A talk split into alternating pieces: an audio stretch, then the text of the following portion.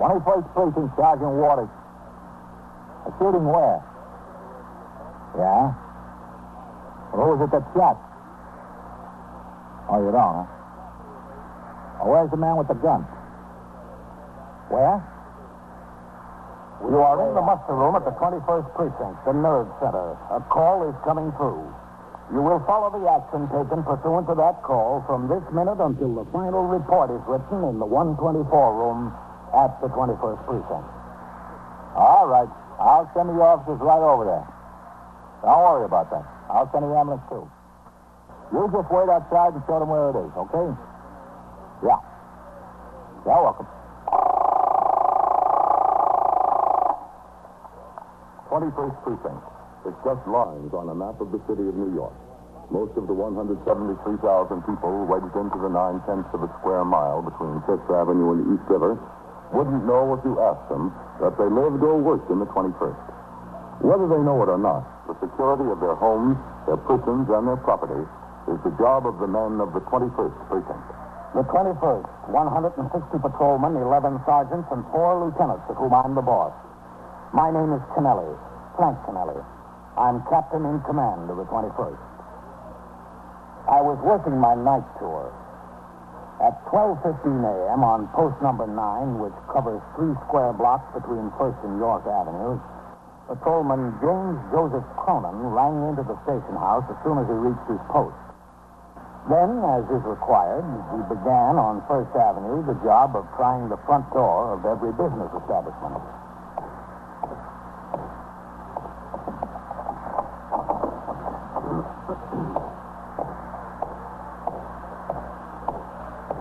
Hey, policeman.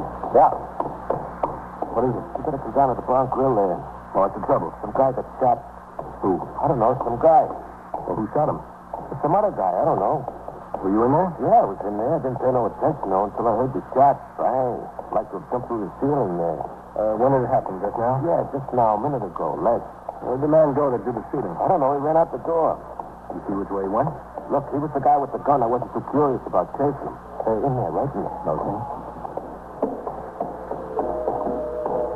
Yeah, right back there in the booth. I, I was sitting at the bar there. They were talking to Jerry. That's in the bartender. Who is it, Jerry? What? Oh, hello, Mr. Cronin. It's some mess, huh? Something I got here.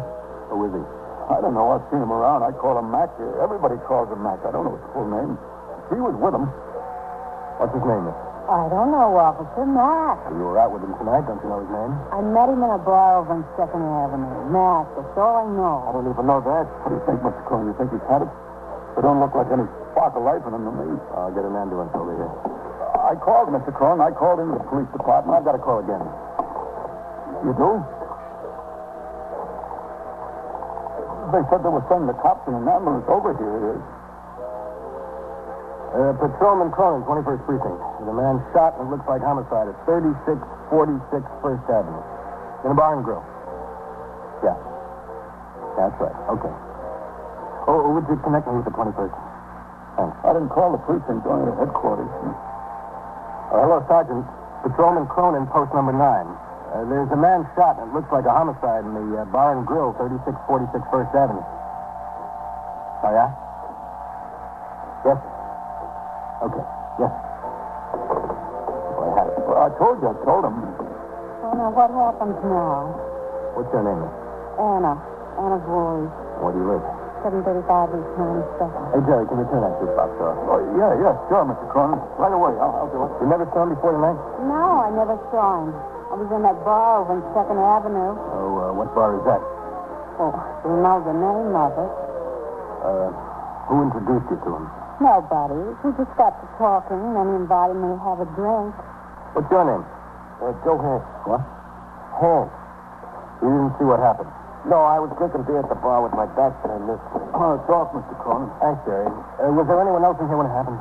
No, just them back here in the booth, and Joe was at the bar. Yeah, I was at the bar. I didn't see nothing. My back was turned. Isn't that right, Jerry? I was talking to you. I Well, where did this man with the gun come from? Well, he came in the front door, Mr. Cronin. You get a look at him? Sure, I got to look at him. I got to look at him when he came in. Instead of coming to the bar, he headed back there to the booth. Did he order a drink? Didn't have any time to order any drink. He, he didn't sit down. Just walked there to the group where these people were sitting. Yeah, and then he come up to where Mac and I was sitting, and he stopped right there, and he says, "Hello, Mac," and Mac says, "Hello, Phil," and then he Who's says, that? "I don't like the one that came in, Yeah. the one Mac called Phil." He says, "I don't like what you've been doing, Mac." The words to that effect, and then he just pulled out a gun and he shot him, and I was sitting right there, I was sitting right across from him, and he just pulled out a gun and he shot him. How you like that? Ever see this fellow here before? No, I never seen. Where would I see him? You know him, Jay? No, Oh, I can't say that I do. And you know me, I'm, I'm pretty long on faces. How about you? Well, I told you my back was sore. I was sitting at the bar there drinking a beer and talking to Jerry, huh, Jerry? What do you think? You think he's dead? Sure don't look like he's breathing. I don't see him breathing. Who's that? Cronin? Yes, Sergeant, Cronin. What have we got? A shooting. Uh, did the call come through ambulance responding, Sergeant?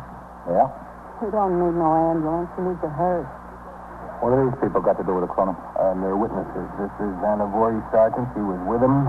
Mr. Johans. He was sitting at the bar. And uh, Jerry Gerard. This is his place. All right, Jerry. You better get on behind the bar there, Yes, sir, Sergeant. Behind the bar. and you better get over there with him. Oh, me? Uh, yeah, you. Okay. Sure. Uh, right where I was sitting when it happened. Is that all right? Yeah, that's fine. And you sit down right here, Nick. Do I have to stay so close to him? Just sit down. All right. The only name any of these people know him by is Max, Sergeant. He said she met him in a bar over on Second Avenue tonight. I came over here for a drink. Then a man came into place, walked up to the table. Mac addressed the other man as Phil. Phil pulled out a gun, shot him, and walked out the door. Is there any provocation, Nick? What's that provocation? Did he threaten him? Oh, no, he didn't threaten. him. Did they have words? The only words Max said were, hello, Phil. That's not provocation, is it? No. I don't guess it is. Within a few minutes, an ambulance from Metropolitan Hospital arrived, and the victim of the shooting was pronounced dead by the ambulance surgeon. Within 20 minutes, a deputy medical examiner had arrived and completed a preliminary examination. Before the body was removed to the morgue, it was fingerprinted by a detective from the homicide squad and searched by Patrolman Cronin, the first member of the force on the scene. All personal property, with the exception of clothing, was removed from the body to be taken to the station house and turned over to the desk officer. How about his back pockets, Cronin? Yes, sir, Lieutenant? Oh, wait a minute. Vitale, Yes, sir, Lieutenant. help roll him over so he can look in his back pockets. Yes, sir. Okay, I got it. Handkerchief. Comb. Uh, here's a wallet, Lieutenant. All right, open it up. Any money? Uh, twelve dollars in bills. Two fives and two ones. Any cards in there? Um, yes, sir. Here's a union card. Oh, a social security card. What's the name? Frank McLeese. M-A-C-L-I-S-E. Hmm. I use a selected service registration card. Under the name of Frank McLeese. How old is he? Uh, card dated uh, 1946, Lieutenant. Well, he's 18 years old in 1946. What's the address on the card? Uh, 3722 Lexington Avenue. That address probably isn't good anymore, Lieutenant, 1946. Yeah. Well, here's an operator's license, Lieutenant. Motor vehicle? Yes, sir. What's the address on that? Uh, 821 East 80th Street, Lieutenant. Anything else in there? Yes, sir. Yes, Captain, over here. All right, Cronin, go ahead and make your inventory. I'll look at the stuff in the station house again. Yes, sir. Get an identification on him, man? Yes, Captain. According to the cards in his pocket, his name is Frank McLeese, E M-A-C-L-I-S-E, resides at 821 East 80th Street, or did until recently. It was a motor vehicle operator's license with that address in his pocket. Mm-hmm. Did you talk to the girl yet, man? I'm going to right now.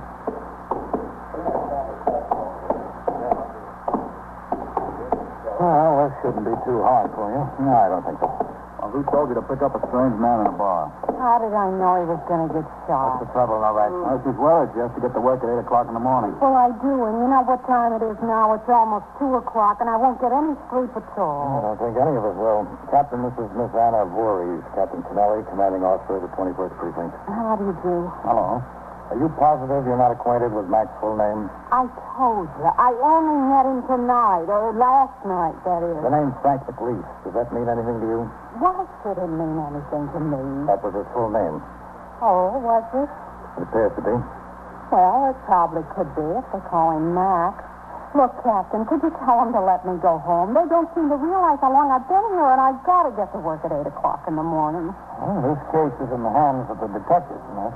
Well, you're a captain, aren't you? You could do something about it. Well, Oh, I'm afraid I can't. Take her into the station house, will you, Novak? Yes, sir.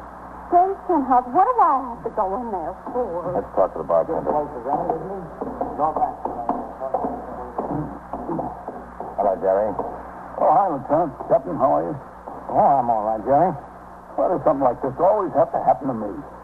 Well, it didn't quite happen to you. I mean, I, I mean in my place. Boy, I never should have unlocked the door today. Today was a big nothing from beginning to end. Didn't seem to open up. The man's name was Frank McLeish, Jerry. Does that mean anything to you? Frank McLeish. Yeah, that's right. No, no, I can't say it does. I told you he didn't come in here very much, maybe two or three times before. I recognized him. I heard some of the people he was with call him Mac, you know. I didn't know whether that was his name or whether they just called him Mac like some people call everybody Mac. Frank McLeish. McLeish, yeah. Didn't mean a thing to me. What is this guy, nuts or something? He has to come in and shoot up a place of business? What's the matter with him? What makes a guy like that tick, Captain? I don't know, Jerry. When we get him, we'll wind him up and find out.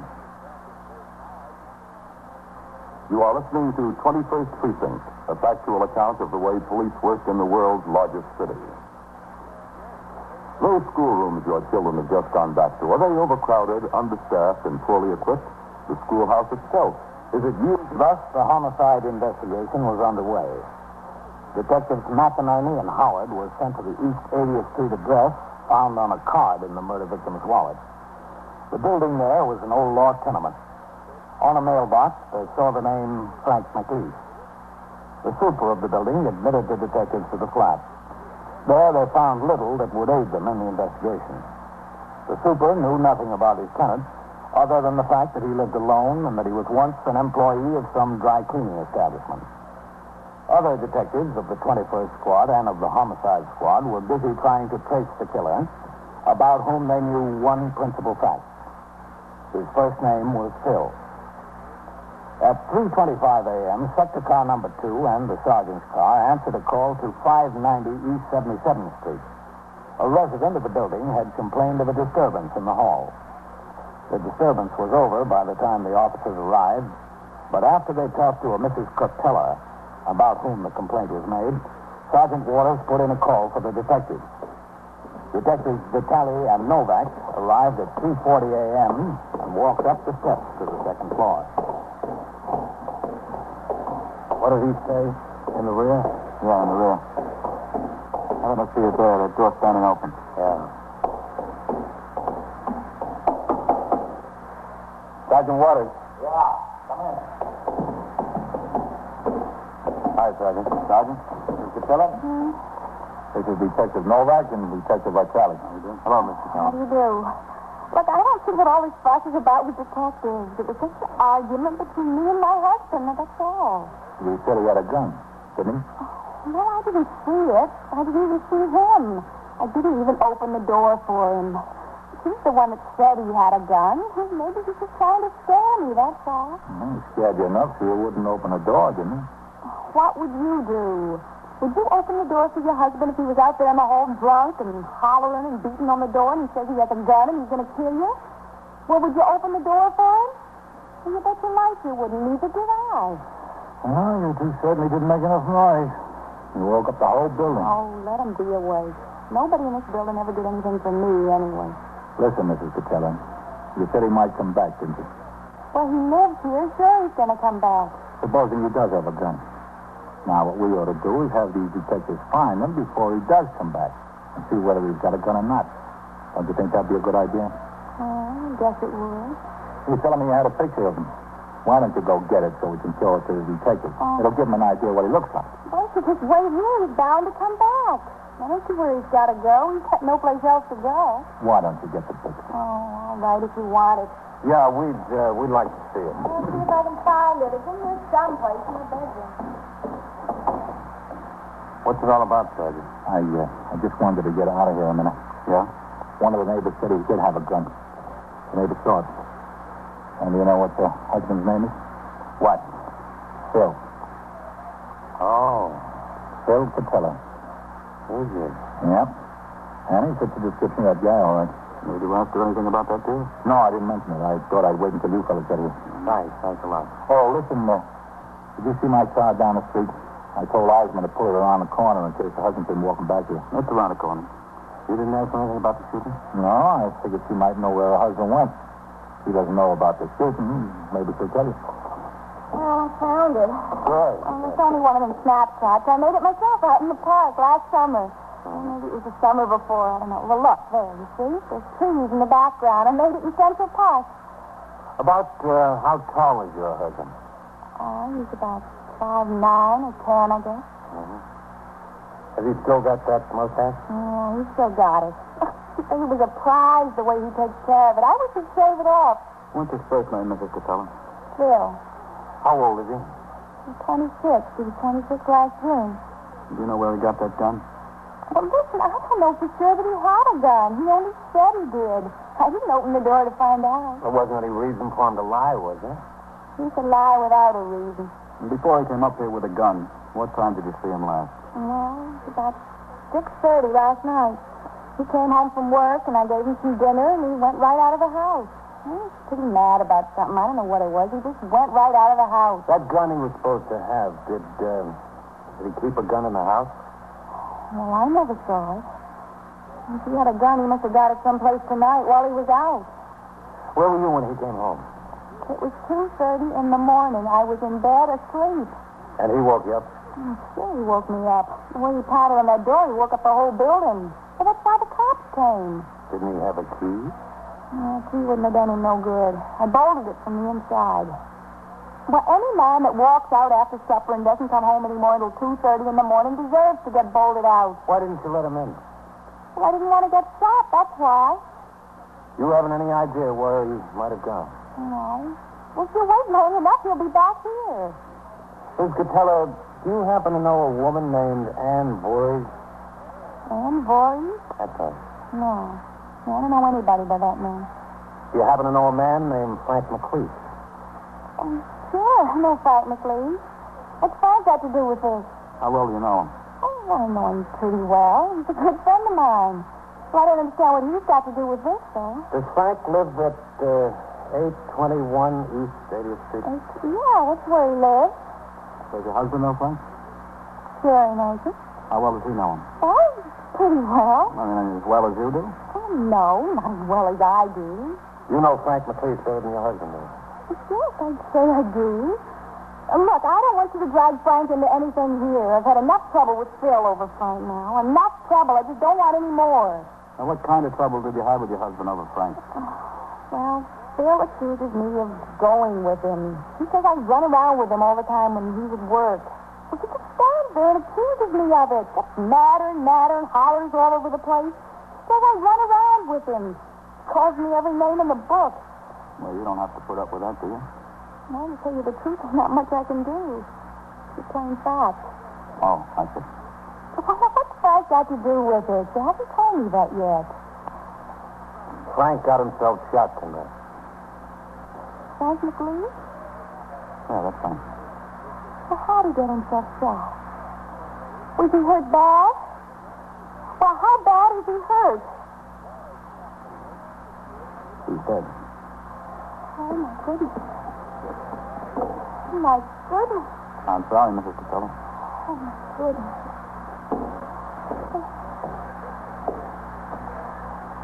You fellas uh, don't need me here anymore, do you?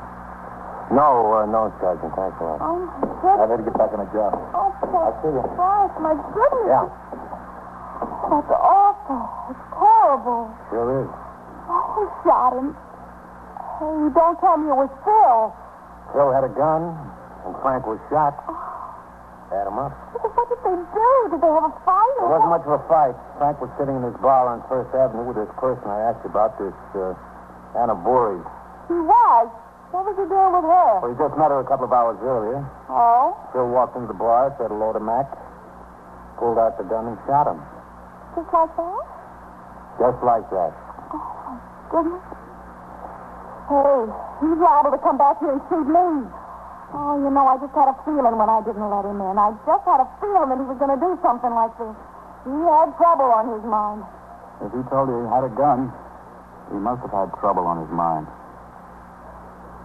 The detectives reported the information they had obtained to Lieutenant King, and he instructed them to remain at the place on a plan in the event the husband, Phil Cotella, did show up.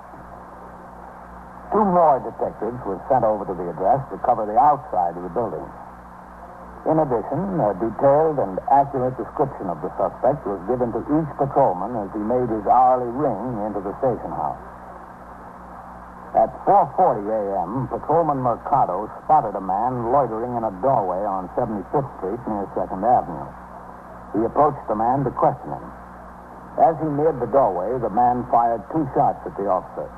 Both missed. The man, who appeared to answer the description of Phil Cotella, ran into the rubble left by the wrecking of a half-square block of old buildings to make room for a new junior high school. Patrolman Coley and Eisman in Sector Car Number 4 heard the shots and joined the chase. While Mercado and Eisman followed the suspect into the pile of bricks and stones, Coley called into the Communications Bureau by radio for assistance. The area was quickly surrounded. At 5 in the morning, Lieutenant King, Sergeant Waters, and I held a conference on the sidewalk alongside a parked detective cruiser. All right. Uh, Well, there's two things we can do, Captain.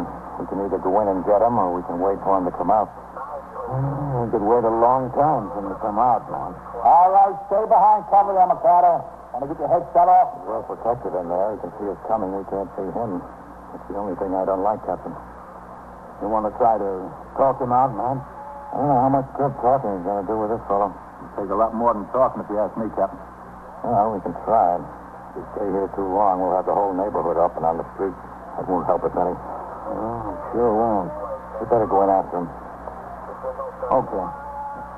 Who are those two men over there, Sergeant? Coley and Mikado, Captain. Get them over here. Yes, sir. Polly, Mikado. Yes, sir. Novak. Vitali. Okay, Lieutenant. All right, Mikado. Take a walk around. Tell all the men we're going in after the guy. Tell them to stay out, get behind cover. All right, Mikado, get going. Yes, sir. I get this. I'm only going to say it once. Yes, sir. Hey, Lieutenant. We'll go in through that break in the fence. We're working three teams of two. Sergeant Waters and Eisman, Battalion Novak, Captain Kennelly, and myself. As soon as we get inside, I want to talk to him. I want to see if I can talk him out. Spot yourself some cover and get behind it. This boy killed one man tonight, and he took two shots at a police officer. It's not going to stop now. All right, now. You all set? Yes, sir. Okay, let's go.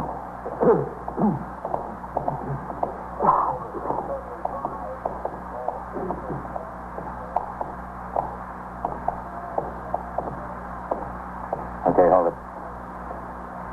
All right. Now, Captain and I are going to head straight for that pile of bricks. Okay, Captain? All right with me. Italian Novak over that way behind that stack of doors. Captain. Sergeant, you see your cover. Those timbers down there. I can. All right, Captain, let's go. Okay.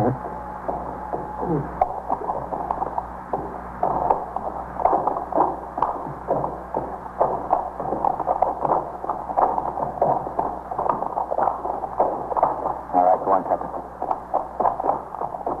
Okay, man. Drop. Vitale, you set?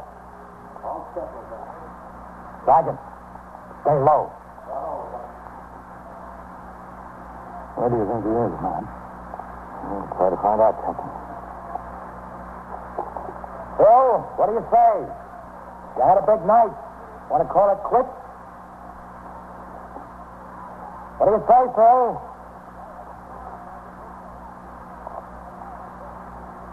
Let's move out a little bit, man. Okay. I'll go ahead. You cover me. Okay, man. Go ahead.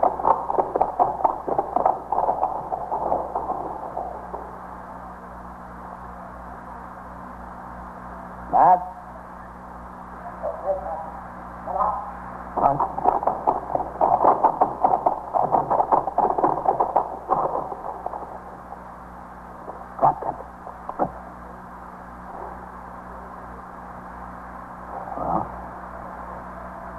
That's a logical spot for him.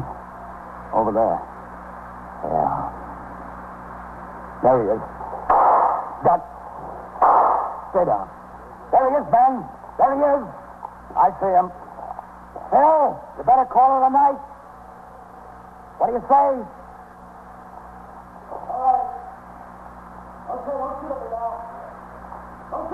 Come on out here. Put your hands high in the air. Come out here.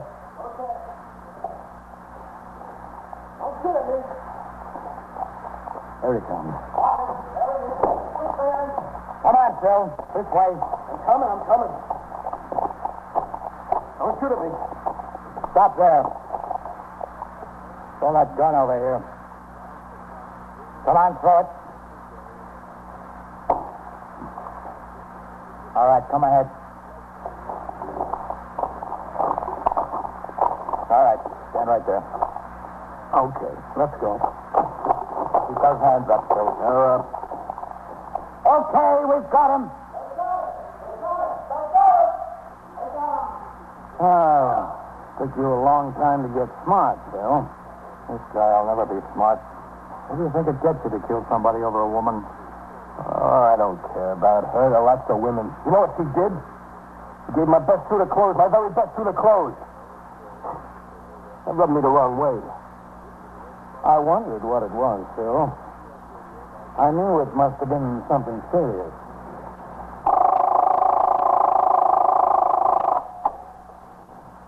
Twenty-first precinct, Sergeant Wardy. Well, where's this? Yeah? Yeah? You hit a fire hydrant? Or is it down? Yeah? Really sprouting, huh? And so it goes. Around the clock, through the week, every day, every year. The police precinct in the city of New York is a flesh and blood merry-go-round. Anyone can catch the brass ring, or the brass ring can catch anyone.